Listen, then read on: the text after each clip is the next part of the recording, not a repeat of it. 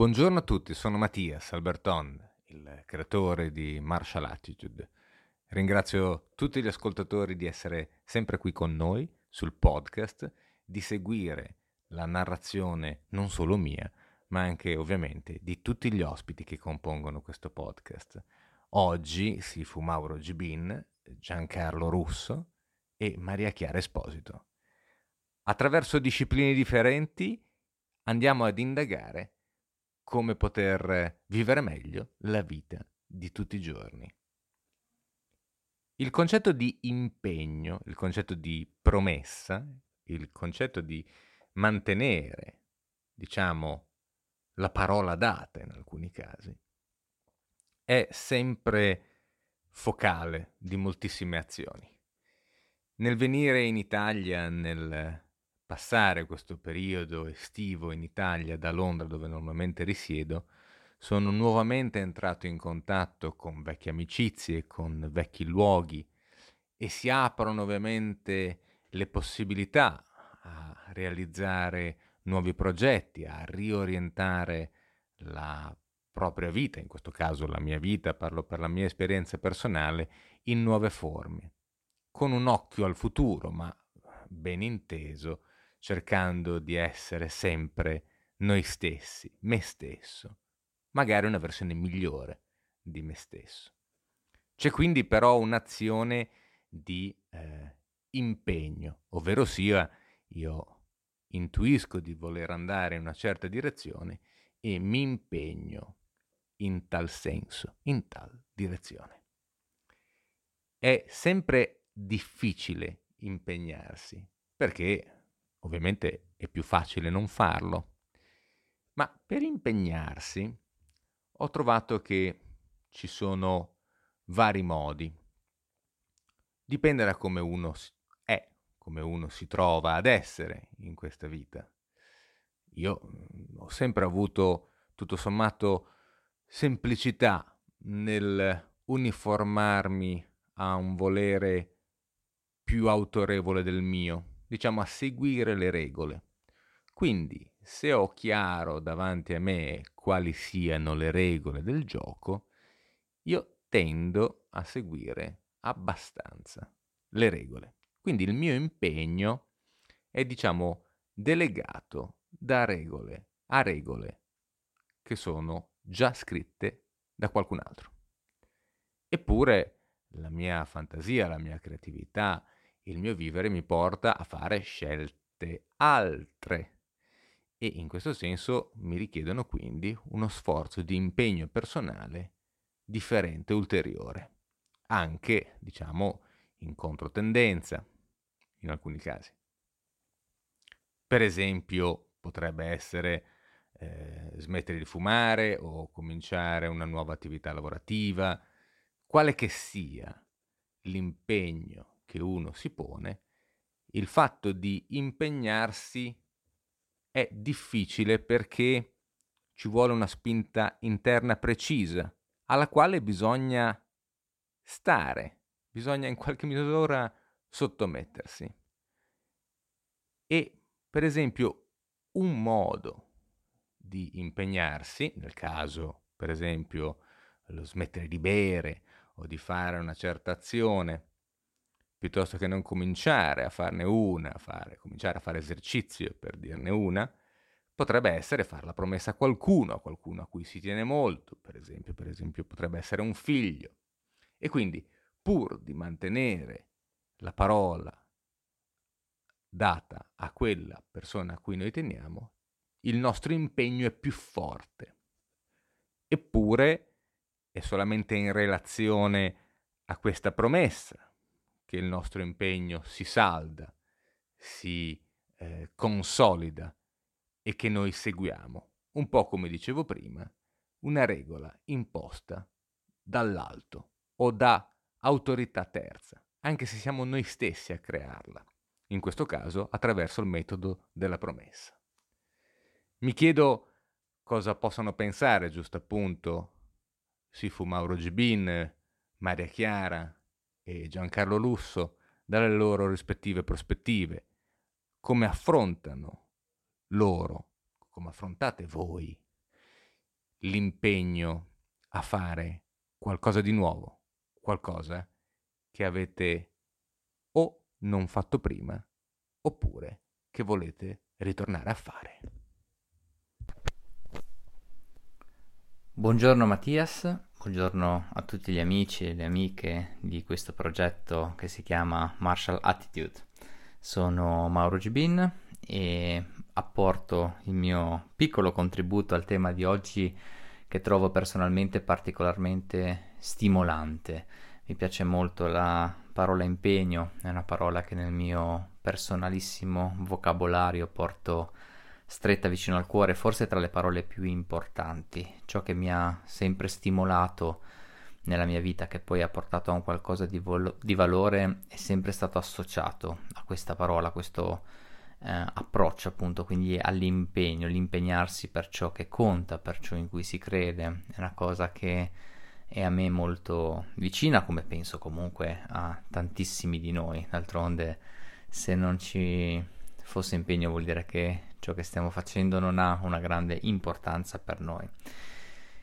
Quello su cui riflettevo mentre ascoltavo il tuo intervento era sul fatto di mh, mm, quando percepiamo un impegno, ci troviamo in una situazione impegnativa o ci sentiamo impegnati, quanto percepiamo questo come un obbligo, come un qualcosa che arriva dall'esterno, una fa- cosa che va fatta così, va fatta così in quel modo perché ce l'hanno insegnato, perché ce l'hanno inculcato, perché semplicemente vogliamo, sappiamo che è il metodo per ottenere il risultato che vogliamo, per giungere dove vogliamo nella nostra vita, nelle nostre attività, o quanto invece questo venga più dettato da una regola, diciamo così, non scritta e mi spingo fino a parlare di etica, cioè quanto noi ci comportiamo in una determinata maniera perché siamo fatti così, perché siamo ed- stati educati così, perché si fa così.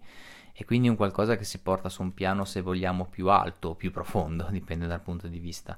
Quindi il fatto di muoverci abbracciati a quello che è il nostro modo di essere, un qualcosa che prescinde dunque ciò che ci imponiamo, ma diventa una conseguenza quasi naturale del nostro essere. Noi non potremmo fare diverso che in quel modo lì.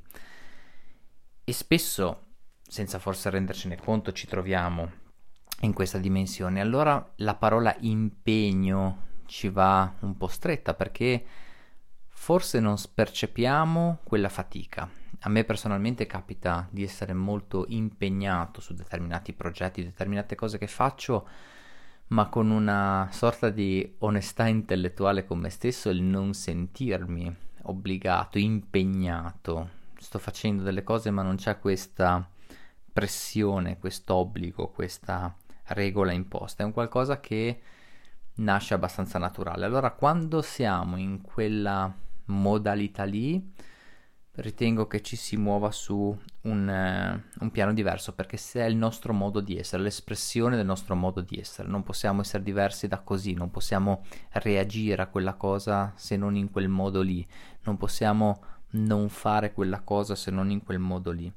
E allora diventa un qualcosa che si muove tra la fatica e lo sforzo cioè l'essere a lavorare per esempio ad un progetto, essere molto affaticati anche da questo progetto, pensiamo a, anche solo semplicemente a un allenamento fisico, siamo in un momento di fatica, ma se questo allenamento non è imposto, ma è qualcosa che nasce di naturale, il nostro modo di essere, allora diventa semplicemente fatica e non più sforzo, non è un qualcosa che devo spingermi a fare, qualcosa che nasce più naturale. E quindi rispondendo forse a questa domanda spesso capisco se sto facendo ciò che è, come si suol dire spesso, nelle mie corde, anche perché il lavorare in quel modo lì eh, dà poi risultati diversi. Non dimentichiamo che, almeno la vita, per quello che ho imparato finora, è molto mh, mm, basata su quello che è una sorta di equilibrio dare-avere per chi ha fatto come me qualche studio di ragioneria, una sorta di partita doppia che si gioca in dare e qui si ricollega molto bene all'etimologia della parola impegno, di appunto dare qualcosa impegno, quindi prima di aspettarci un risultato dobbiamo essere pronti a dare, quindi eh, consegnare un qualcosa. E questo è il lavoro che noi facciamo con noi stessi o, o, o il sacrificio che noi facciamo. Ma se è visto solo fino a se stesso il risultato non arriva e allora deve essere sempre quel gioco di equilibrio, quella partita doppia che alla fine si spera faccia avere un saldo in positivo, se vogliamo così. Vi ringrazio, vi saluto e ci sentiamo al prossimo intervento. Ciao. Buongiorno a tutti, sono Giancarlo Russo, fisioterapista e ipnoterapista di base a Roma ma in continuo movimento.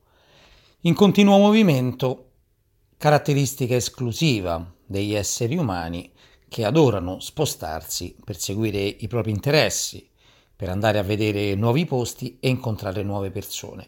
E questo rientra all'interno di quelle che sono le attività tipiche caratteristiche di noi razza animale differente da tutti gli altri animali. Oggi il buon Mattias ci spinge ad affrontare un tema abbastanza importante, abbastanza particolare, che è il tema dell'impegno, il tema di impegnarsi, il tema di prendere una decisione. Adesso, il primo punto che mi interesserebbe affrontare insieme a voi è quanto siamo liberi nel prendere questa decisione che ci porta ad impegnarci e poi ad impegnarci con chi? Con gli altri? Con noi stessi? Stiamo semplicemente esaudendo le richieste, i desideri di qualcuno a noi caro? Oppure abbiamo fatto un patto, per quanto possibile anche scellerato, con noi stessi? L'impegno verso di chi? E poi l'impegno perché? Smettere di bere, smettere di fumare, sì, va bene, ma perché lo vogliamo noi o perché ce l'ha detto il medico? Oppure perché sai, non si fa, non è bello farsi vedere ubriaco. Allora dico, caspita, a me piace così tanto la sera un pochettino alzare il gomito, sai, mi rilasso, mi dimentico di tutte le rotture di scatole che ho durante la giornata, però a qualcuno vicino a me non va bene tutto questo, allora, oltre a beccarmi le rotture di scatole nella giornata, devo addirittura impegnarmi a smettere di bere, quindi ad aggiungere ulteriore stress a degli stressors già esistenti. E allora l'impegno lo devo prendere in che maniera? In maniera violenta o in maniera profonda? Perché, sai, quando una decisione è del tutto libera, da adesso in poi mi piacerebbe perdere del peso perché poi sto meglio con me stesso, mi muovo meglio, le relazioni fra me e le altre persone cambiano in maniera incisivamente migliore, e allora è un conto. Ma se ti dicono guarda, devi dimagrire perché sei a rischio infarto, beh, è completamente un altro conto, cioè l'impegno che vai a prendere è mediato da fattori completamente differenti, da fattori completamente differenti che potrebbero rendere un calvario tutto il tragitto che ti dovrai tener pronto ad affrontare. Ecco allora che subentrano dei meccanismi perversi all'interno del nostro sistema mentale che ci portano alle volte a trovare tutte le occasioni buone per sgarrare dalle regole che in teoria ci siamo autodati. O no? Non mangio più niente di dolce dopo le 4 di pomeriggio, eppure incontri un amico, dai andiamoci a prendere un caffè, vedi il biscottino a forma di ferro di cavallo, dici vabbè mi dia anche uno di quelli. Perché? perché le imposizioni, i trattamenti avversativi portano sempre la persona a cercare una via di fuga. Perché? Perché generano risentimento. Non è una scelta libera e poi sarebbe anche da andare a analizzare alla luce di quelli che sono i lavori di Rudolf Steiner, il padre dell'antroposofia, quando una nostra scelta è veramente libera, quanto i meccanismi subconsci influenzano quelle che noi riteniamo essere scelte liberi. Normalmente e si sa perché ci sono delle meravigliose ricerche scientifiche in merito, ogni nostra decisione in realtà è stata presa circa 30 secondi prima dal nostro cervello, 30 secondi prima che diventa consapevole. Ecco, quindi i meccanismi di base che ci portano a prendere una decisione piuttosto che un'altra sono estremamente nascosti, estremamente occulti all'interno delle pieghe del nostro cervello e del nostro sistema di credenze, di abitudini, eccetera, eccetera. Ecco allora che il rapporto che noi che pratichiamo, che seguiamo alcune strade, pratichiamo alcune discipline, dovremmo avere con l'impegno è abbastanza ferreo. È abbastanza ferreo e dovrebbe essere regolato da un motto che io prendo in prestito da Julius Evola, filosofo del secolo scorso, che scrive suoi orientamenti, che quando qualcuno ti dice ma chi te lo fa fare, ma lascia perdere, tu rispondi non ho altra scelta, questa è la mia via, questo è il mio essere. Ecco allora che l'impegno, quello vero, quello fondamentale, è un impegno con noi stessi, a seguire vie, a seguire tradizioni, a stare nel solco già tracciato forse da qualcuno oppure da noi meditato e tracciato ed ecco che allora ci si muove in piena e completa libertà e responsabilità. Ecco allora che l'impegno, la parola impegno, assume un tono abbastanza importante. Non vorrei dire sacro per non sciupare la parola sacra, ma dico importante, importante con noi stessi, perché tu puoi venire meno alla parola con qualcun altro, ma non è assolutamente bello venire meno alla parola data a se stesso, perché in un modo o nell'altro è a un livello o a un altro livello la vai a pagare nel futuro. Un abbraccio a tutti quanti e buon proseguimento di vacanze per chi le sta facendo, oppure di lavoro per chi già è tornato al lavoro, oppure coraggio per chi si trova in situazioni particolari. Un abbraccio a tutti. Buongiorno a tutti amici del podcast, sono Maria Chiara Esposito e parlo dalla Sardegna, vi parlo da Cagliari. Vi parlo da Cagliari perché ho finito le mie vacanze eh, e in effetti il tema di oggi suggerisce già un rientro, eh, se, se non altro mentale forse di Mattias ad una dimensione Mm, dalla dimensione di vacanziera ad una dimensione appunto di impegno. Eh, quello che, di cui Mattias parla è sì l'impegno, ma non credo l'impegno fine a se stesso, una coazione a ripetere azioni slegata da un risultato. L'impegno eh, necessariamente richiede un risultato, un obiettivo e tante volte ne abbiamo parlato in questo podcast.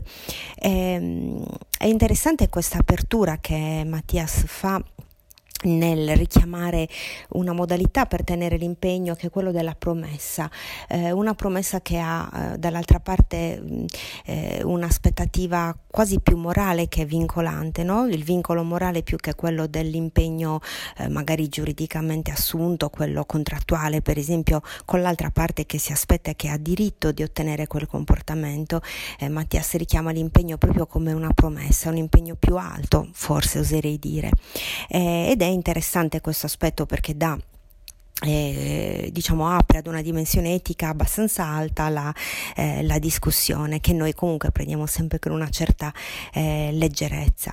senz'altro la promessa dà a questo concetto, a questo tema un'accezione relazionale, eh, cioè ehm, a che varrebbe, a che vale impegnarsi se non per qualcuno eh, o meglio ehm, eh, quali obiettivi rimangono che riguardano solo noi stessi, cioè abbiamo veramente una di impegni e di obblighi forse verso gli altri che secondo me è molto maggiore rispetto a quella che eh, ci consente di avere un impegno verso noi stessi.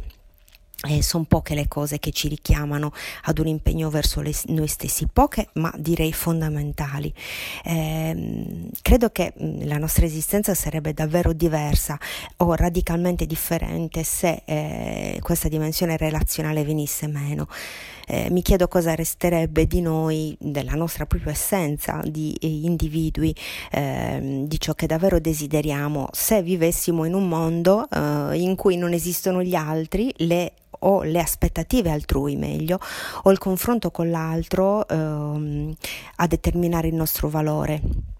Cosa resterebbe di ciò che desideriamo davvero o di ciò che ci costituisce? Credo che questa non sia una domanda banale, non sia un oggetto di indagine banale, è una sorta di meditazione che vi invito a fare, la risposta a, eh, che può emergere eh, lo è eh, ancora meno ehm, eh, ed è interessante seguire questo filone di indagine su se stessi, ma tornando un po' indietro, al di là diciamo della psicologia che eh, può indagare il fondamento del nostro impegno, cioè la, la, costanza dell'impegno, quanto siamo in grado di tenerlo, quanto siamo in grado di mantenere la eh, parola data, per esempio, la capacità di essere eh, responsabili. Mh, eh, e che eh, può aiutarci anche ad entrare dentro alcune nostre nevrosi, per esempio quelle di chi si riduce sempre all'ultimo per fare le cose ehm, e così via. Eh, io auspico che si possa eh, tutti noi eh, agire sempre quanto più vicino al, alle nostre proprie intenzioni, quindi diciamo essere sempre meno costretti a compiere qualcosa, ma eh, fare sempre le cose diciamo anche di buon grado e eh, impegnarci di buon grado perché lo facciamo per qualcosa in cui crediamo banalmente con quel minimo di correttivi che servono a far sì che noi non ci caviamo gli occhi l'uno l'altro e quindi posto che non tutti eh, desideriamo il bene dell'umanità, ecco. Eh, però insomma una società di persone libere di scegliere il bene mh, mm, è un po' utopistica, ma mi piace immaginarla, anche se la realtà è diversa, ma ci sono anche i percorsi che ognuno di noi fa per trasformare eh, le intenzioni. E, e, il nostro stesso in socia- stare in società, secondo me, mh, mm, o comunque che in, impone eh, un certo comportamento o, eh, o una relazione. Mh, mm, si pensi per esempio al lavoro, che è eh, forse è l'esempio più eclatante di ciò che noi mm, dobbiamo fare con grande impegno, eh, non per noi stessi meramente, perché in effetti se fossimo autosufficienti non dovremmo farlo. Eh, il lavoro è considerato non solo come un diritto, ma proprio come un dovere nel nostro ordinamento ed è la parte più dura a forza del nostro stare in società.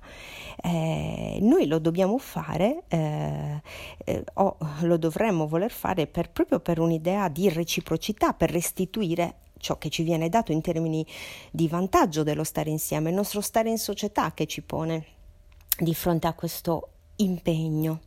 Tante volte si, così, eh, così con leggerezza si fa il discorso di quanto sarebbe bello eh, regalarsi una vita diversa dove il lavoro non è al primo posto o addirittura non esiste per eh, arrivare ad una dimensione di vita addirittura se non contemplativa quasi oziosa o comunque libera dai vincoli anche mh, mm, di consumo che questa società ci impone e che io non amo naturalmente, però poi eh, l'obiezione è questa, tu sei disposto eh, anche a, ad accettare che gli altri abbandonino questa, questa dimensione di impegno eh, per consentire a te eh, di essere più libero e quindi puoi anche accettare di non avere ospedali aperti, di non avere cibo pronto e così via, cioè tutte cose che noi da soli non ci procuriamo tutti i servizi, per così dire, che hanno bisogno della collaborazione di tutti. Il discorso quindi è abbastanza eh, complesso. E, mh, mm,